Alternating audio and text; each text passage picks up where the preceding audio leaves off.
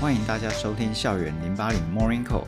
上一集节目中，我们邀请到了副总编辑苏代伦，谈谈当初亲子天下制作校园霸凌专题报道的契机，以及围棋士的一些基本概念。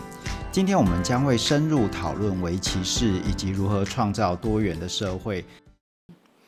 那围棋是这个东西，其实看起来你也可以是很轻微的事情。刚刚戴伦你也有提到，就是说如果继续恶化下去，有可能会变成是霸凌。是。那有没有一些事件可以跟大家分享一下？这样子悲剧。Oh, 我觉得就是其实像我们刚刚讲那个新闻事件，我觉得就蛮像的。就像刚刚讲那个在学校里面开玩笑，然后。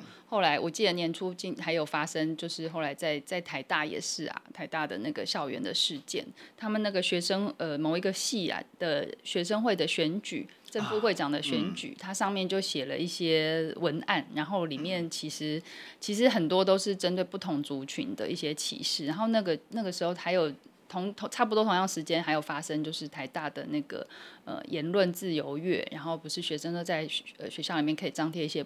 呃，布条啊，字条的，那就有一个，就有学生去张贴，就是火冒呃四点五丈吧之类的。那他因为他其实影射的就是原住民学生的加分制度，就是对。那这个事情就是真的，我们没有去，就像我刚刚讲那高中的事情，就你哎，你国小没有处理，国中没有处理，高中没有处理，他可能就带到大学。那、嗯、但是像老师讲，其实，在学校里面，我们都还是希望这是一个学习的环境，学生有。我觉得其实有时候也要很感谢他们犯错，让我们可以看到问题在哪里，还有什么不足的地方，我们可以再去做讨论的。那但是，一旦他是进入到社会，其实那就是你都是成年人，你就是要为你的自己行为做负责。对。但是现在还是有一些台面上的大人，有话语权的大人，就是以发表这种歧视的言论来得到一些掌声或者是利益。对，没错。尤其是其实我们很担心的是。很多的综艺节目，嗯、就是娱乐节目，因为他他会很好笑，你知道吗？就是学生小朋友喜欢看，或者现在小孩常看抖音啊，或什么那些，哦、然后或者是他在各种你不知道他在什么样的媒体接触的，那他他把它包装的很好笑，你就会。就会觉得说，哦，这我这个是可以拿来嘲笑的，那而且都是一些大人在示范这样子。对。所以其实这个是最危险的。嗯。那所以我们也会就是会希望说，其实如果还来得及的话，家长可以陪小孩一起看节目啦。对对，也当做亲子交流沟通的时间。那至少遇到这样的事情，你可以跟他讨论。嗯。你觉得这样子笑人家是好的吗？是对的吗？嗯。如果人家这样子笑你的话，你你的感受会是什么？这样子。对。嗯，那其实我觉得我们这个世代成长，其实是一个从单一化到多元的社会。没错。那在这样子的整个的社会的变化里面，渐渐我们学习怎么去尊重多元了。对。但是其实还是有很多的不足。嗯。那不知道就是说自己这样子看哦，你其实像家长啊、老师啊、学校还有整个社会，其实我们应该可以多做一些什么。嗯，那到底要怎么做？对啊，我这个好大灾问哦。我觉得其实大家现在在透过不同的面向在沟通，或者说累积培养多元这件事情。我举个例子，呃，我之前以前很久以前我写的硕士论文是在写那个外籍新娘这个部分。嗯，那那时候当初台湾的就是风气，他可能他们会把这个行为当成是有点类似买卖啊。然后当然对于那个呃就是嫁过来的，他们可能也觉得。是一个经济身份的一个调整跟移转，但是我觉得像这几年，大家这个几十年来啦，就是台湾社会的风气，其实，在很多呃，老师刚刚讲的是各个面向可以做什么。其实一个是呃，台台湾有很多，不只是要去包容多元的文化，我们有很多多元的议题可以呃，在社会上很公开自然的讨论。然后现在有很多的戏剧节目。透过这种戏剧节目，大家也会去了解呃不同的文化。比如说，我们同一期这一期杂志里面，我们也采访了那个《八尺门辩护人》的那个导演。嗯。那我觉得，我不晓得大家有没有看看过那那一出戏？我觉得那出戏真的就是非常厉害的地方，就是大家都觉得那个是很很冷门的，谁要就是移工啊，跟我有什么关系？外籍移工，然后还有那个原住民啊这些 issue。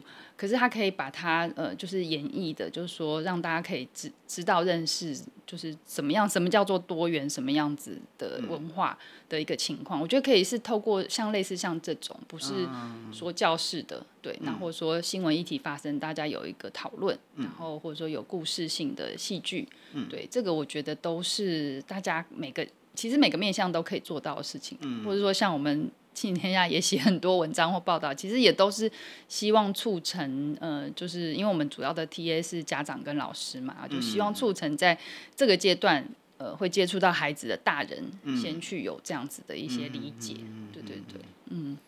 讲到这个那个新著名之子，其实我记得，啊在二十几年前，我那时候大学的时候，我们导师那个我们我我大学的导师是做呃认知心理学研究的。他其实他就说，那些新住民之子，他们其实是相对比较优势的，因为他们从小就可以接触不一样的语言。哦，对。对于他们的那个未来的那个，不管是认知发展或怎么样，其实应该会更好，又不是要去排挤他妈妈的语言。是是是，嗯、对，所以这个也是啊，就是他其实。呃，就像他，他其实可能应该天生有一个双语的背景，对，对他有双语的文化，嗯、那就是看这个社会够不够对他的，比如说他假设是新住民之子，他他另外一方呃跟台湾不一样文化的这个呃家长那一方的文化，他是不是够包容、够认同？嗯嗯。那我觉得这几年来，可能真的我们也看到蛮欣欣喜的现象，是大家对于这个真的都觉得它是一个加分跟优势，嗯、而不是去去排斥或排挤、歧视他们这样，但是。在早早期，就想想看，老师跟我们小时候成长的年代，学校都禁止说台语，对要被罚钱这样子。对 但现在就完全反转，其实整个社会还是有在改变跟进步的。嗯、对，嗯。嗯，那我记得我那个导师还讲过说，那个人家当人家笑你说你有你讲话有腔调的时候，对，你应该觉得骄傲，因为你可以说两种以上的语言。没错，没错。那那个在这次，其实我们那个亲子天下邀请了好多好多不同领域的专家，不管是实务或者是学界，甚至是那个法律啊、心理啊、嗯、教育啊、社会。那整个在看听完这么多不同的领域的声音之后，大家在总结大家对霸凌看法是，你觉得有哪里类似的地方？嗯。类似的地方啊，我觉得，我觉得其实呃，应该是这样讲好，就是我自己对我自己来讲的学习啊，做这个题目的学习，嗯、可能我在不是很完全了解这个题目之前，我也会觉得说啊，霸凌不是就是就是很很重要的，就是把那个谁犯错的揪出来处罚，嗯、然后让他知道以后不可以再这样做，你这样做是错的，不就是这样嘛？可是我就发现说，其实这样子的观念其实真的是呃不足够也。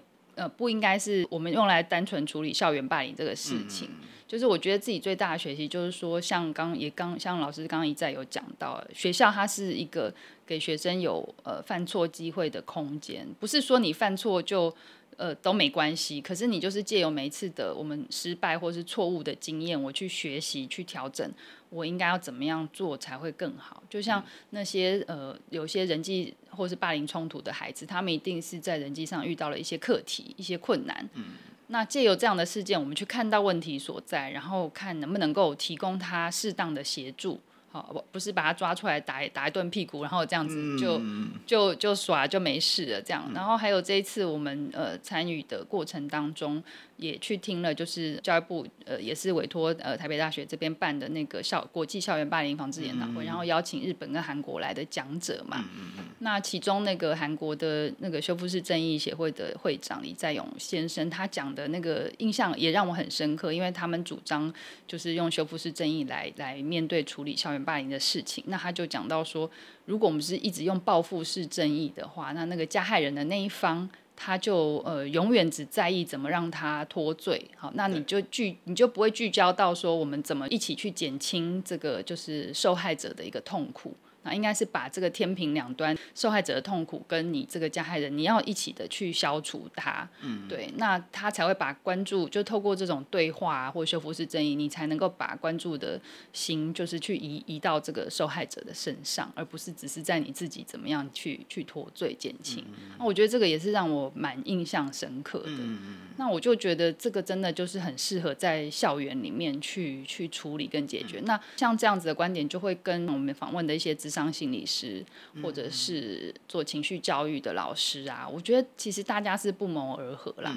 然后讲到像我们也有采访一个蛮不错的学校团队，哦，讲到这个，我们其实这次找学校案例找的非常辛苦，因为没有学校。想要出来说哦，我们需要很多霸凌，我很丰富的霸凌出已经也，没有人要这样子，对，因为结果那但是我们有问到一个学校，他们学校很特别，是。因为他们其实有引进很多辅导老师的资源，然后辅导室跟学务处形跟班级导师形成一个蛮好的三角合作的团队。嗯、那只要有事情有事情发生，看严重程度啦，有的时候就是学务处会先进去入班宣导跟法制有关的，然后是这个霸凌可能涉及哪些行为是不可以的，是涉及法，然后可能有法律上的问题啊，什么什么之类，然后。然后那个辅导老师、辅导团队也会进去，有的时候是做呃班级上的团体辅导带活动，嗯、那也有会把那个个案学生拉出来在辅导室做特别的辅导，嗯，然后或者是如果是一群人，他们也会做一些团体的辅导。那我觉得这些都是学校处理很很搭配的案例，所以那时候我们去访问老师，他就说，哎，虽然这个。我答应你哈，但是我发现我这十几年来，我们学校没有那个没有被通报过霸凌，因为他这些东西他在前端他都处理好了，对对，所以家长也觉得很信任，然后可能也真的实际看到小孩的行为有改善，或者说小孩的人际关系有改善，他们就不会去。去，我一定要什么告告告到侯一系这样子 的地步，这样对，所以我觉得还是有很多蛮值得分享的一些做法跟经验啊，对对对，嗯，确实类似的话，我也常常在听到一些资深的学务有经验的学务人员他说过说啊，这种案件不是在最开始就应该解决了吗？怎么会让它累积变成霸凌？对，所以前面可能都是一些你就是错过了一些可以解决的节点，嗯，所以到后来就变成。但很难很难处理了，对对对，嗯、所以看起来其实很那个，不管是哪个领域的专家，其实都对于那个学生该从这个事件中学到一些东西，对，而重点是未来面对这个事情要怎么处理，对，而且就是预防胜于治疗啦，嗯、大家都觉得这个很重要，对。嗯、那有没有一些比较不一样的意见的相左的地方啊？呃，不一样的意见的相左，我觉得其实我们这次访问的专家好像都。就是观点都还蛮一致的，还是老师看了我们觉得有一些意见不同的地方。没有，我只好奇。嗯，应真真的应该是没有哎、欸，比较没有。但是他们当然都会点出一些在校园霸凌处理现场他们遇到的一些 issue，比如说像刚刚一开始我们有谈到的学校端跟家长端，他常常会存存在一些认知上的歧义。嗯、对，就是家长会觉得说你你这个不是霸凌，什么叫霸凌这样子？对对对。对，然后那那学校就会觉得说啊，你这家长怎么这么不理性啊？你都是带着情绪来跟我谈，然后怎么处理啊？就就是大家会会是这种歧义点。但是我觉得不同领域专家的的现在大家都还蛮能够接受这种，就是一个是预防胜于治疗，嗯、重于治疗啦，然后再来就是其实都希望是学生透过这个事情可以学习跟成长，嗯、这个才是重要的。嗯、对，嗯，嗯，那最后其实想象应该会有两种可能的极端的爸爸妈妈或者是读阅听读者，是，就是说一种我实在是没有什么时间从头到尾把它读完。哦，oh, 那另外一种就是，哎我读完以后还有很多东西想要再读。那对于这两种家长、嗯、这两种读者的话，那戴伦有什么给这两种读者的建议吗？是是，哎，我们其实杂志以外，我们有做一个，如果你真的时间很少，我们有一个数位专辑啦，然后你可以先上网看一下，里面把一些重要的一些，就是我们采访的一些精彩的精华的故事，还有一些。曾经是霸凌被霸凌者的一些当事人，他们的现身说法，因为有时候透过他们的故事，你会更理解。这个发生的原因，跟你会更知道说，哦，那原来是要这样子处理，或者说要这样子去去面对这些事情。那我觉得可以先参考看看，然后还有就是我们这一这一期最后也有提供很多呃书单跟资源，不过其实这些书大部分是呃希望是给孩子看的，所以就是希望是给那个呃家长，你其实可以。其实从很小，刚刚讲预防重于治疗嘛，对对对，那其实从很小的时候学龄前，我们其实就有很多绘本是在讨论这方面的问题。那绘本有时候不是直接讲霸凌哦，有时候是在讲说，哎，我想要交朋友，可是朋友都不想跟我玩，怎么办？对，对，小朋友常常会面对这个问题呀、啊。那小朋友不会的话，可能就会常常去黏他、弄他，然后把人家搞得很烦这样子。对。那所以我们这边也有介绍很多绘本，当然还有一些是像现在很多那个特殊儿的，呃，都是因为现在都采融合式教育，所以班上会有一些特殊儿的情况，所以我们也有一些。故事或者是一些书籍是在在介绍这个有推荐的专呃专家推荐这方面，可以透过这个来理解不同的孩子他们的一些呃身心状况是什么。嗯、那那还有一些大一点的孩子，我们就有推荐小说，对。哦。然后还有像这个网络上面，其实现在其实我们采访一个最大心得就是网络其实他已经把霸凌变成是二十四小时了，就是以前可能就是在学校里面发生，然后。下课你就回家嘛，你也不看不到你同学，嗯、他你看不到他怎么骂你。可是现在因为都在网络世界上面，所以那个人际关系变成是二十四小时的，然后甚至你。被被霸凌的人，他自己也可以 再开一个群，再去骂那个 欺负他的人，就变成两个角色很混淆，有没有？那所以其实这些网络上的一些呃特特色，我我们这次也推荐了一些短短的影音，我觉得家长都可以有机会都可以带着孩子一起看一下，然后你你就可以更了解，就是说哦，为什么有人类会有这些仇恨的言语，然后网络上哪些行为是是可能会有疑虑的，然后怎么样保护你自己的安全？嗯。对，都还蛮推荐，大家可以看一下。哦、嗯，那如果说有非常那个非常专想说要多读一些的家长的话，多读一些书的家长的话，有没有建议什么样子？那就是先来买这一期好了，先来看这一期。不过我们这一期真的内容就很丰富啦，我觉得可以先、嗯、先读一下。然后有个单元叫做“亲师生的人际五课题”，就是说它变得不是只有在给小孩子。看，因为霸凌这个事件，它真的就是一个系统联动性的问题，所以其实亲师生都要去了解。对，那我们我觉得这一块我们就是也处理的还蛮用心的这样子，然后也都有找到一些案例，包含我刚刚讲那个，就是诶学校他们有个团队在做这个事情。对，像就希望大家可以就是有对大家有帮助啦。嗯，对对对，嗯，对，今天非常感谢戴伦跟我们分享这一期专刊来讨论校园霸凌。那可能很多读者读完以后，应该觉得，哎，未来应该还有可能出现 Part Two 吗？